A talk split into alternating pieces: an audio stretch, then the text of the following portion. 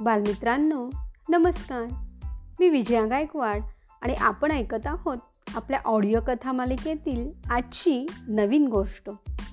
आपण ऐकत आहोत कथा एक आणि भाषा दोन या अंतर्गत एक गोष्ट आधी मराठीतून आणि लगेचच तीच गोष्ट इंग्रजीतून. चला तर मग ऐकूया आजची गोष्ट. गोष्टीचं नाव आहे योग्य उपाय.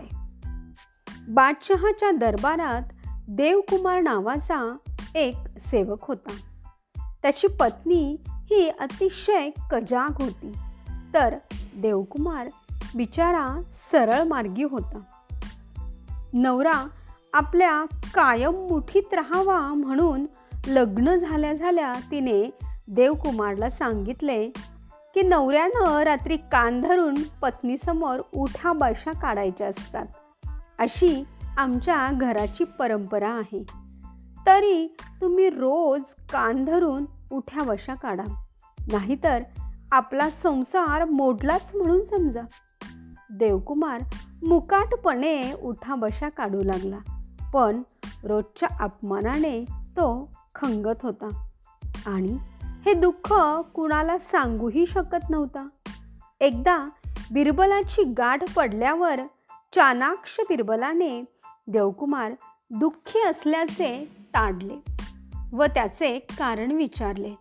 देवकुमारने सारी कथा सांगितल्यावर बिरबल म्हणाला मी तुला संकटातून सोडवीन.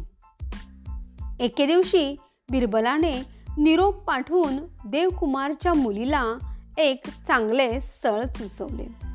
मुलगा कर्तबगार व दरबारात मानकरी होता. लग्नाच्या वेळी एक सोटा आणून जावई त्याची पूजा करू लागला. हे कशासाठी? असे देवकुमारच्या पत्नीने विचारताच तो म्हणाला बायकोला रोज दहा फटके मारण्याची आमच्या घरी प्रथा आहे. हे ऐकताच देवकुमारची बायको चटपटली. तिला तिची चूक लक्षात आली. तिने अग्निसाक्ष शपथ घेऊन पुन्हा देवकुमारचा अपमान न करण्याची शपथ घेतली. देवकुमार सुखावला आणि त्याने बिरबलाला शतशहा धन्यवाद दिले. तर बालमित्रांनो अशी होती ही आजची गोष्ट योग्य उपाय. यातून हाच बोध मिळतो की कधीकधी जशास तसे हाच उपाय योग्य ठरतो. Name of the story right solution. there was a servant called Devkumar in the emperor's court, while his wife was Cantanunes. Devkumar himself was very polite to ensure that she always retains control over Devkumar. His wife told him after the marriage, It is a tradition in our family that the husband should do sit ups in front of the wife every night. You have to continue the tradition, failing which the marriage might be dissolved.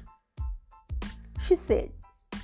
The helpless Devkumar followed her order but was pretty upset with the daily insulting ritual. Moreover, he could not tell his plight to anybody.